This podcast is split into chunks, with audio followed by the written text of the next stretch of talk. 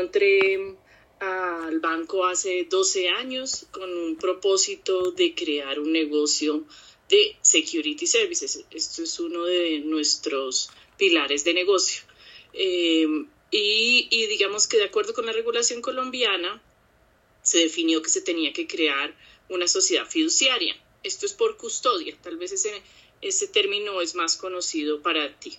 Custodia Em, ya hace unos años se volvió un tema de, mayor relevancia, teniendo en cuenta que se volvió obligatorio primero para las administradoras, digamos, de fondos, que también a su vez son fiduciarias y son firmas comisionistas y, SAES, em, se volvió, digamos, un tema relevante separar la parte de la custodia de lo que es la administración pura y dura de los fondos de inversión.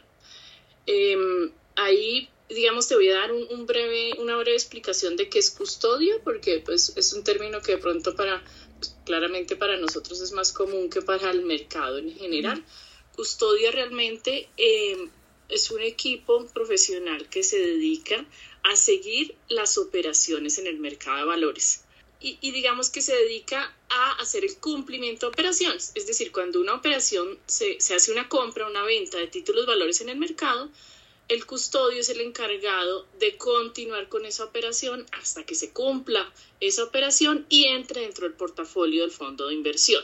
Eso se le llama la post-liquidación o el post-trade. ¿Sí? Solo es como para enmarcar en dónde estamos nosotros. Entonces, una vez se hacen operaciones en el mercado de valores, nosotros tomamos la operación y nos aseguramos que se cumpla en el mercado y el portafolio entre. Esto fue importante hace 10 años y me vuelve un poco porque digamos que hubo en el mercado hace, hace unos años algunas dificultades de que los fondos de inversión cumplieran lo que al final los inversionistas estaban esperando.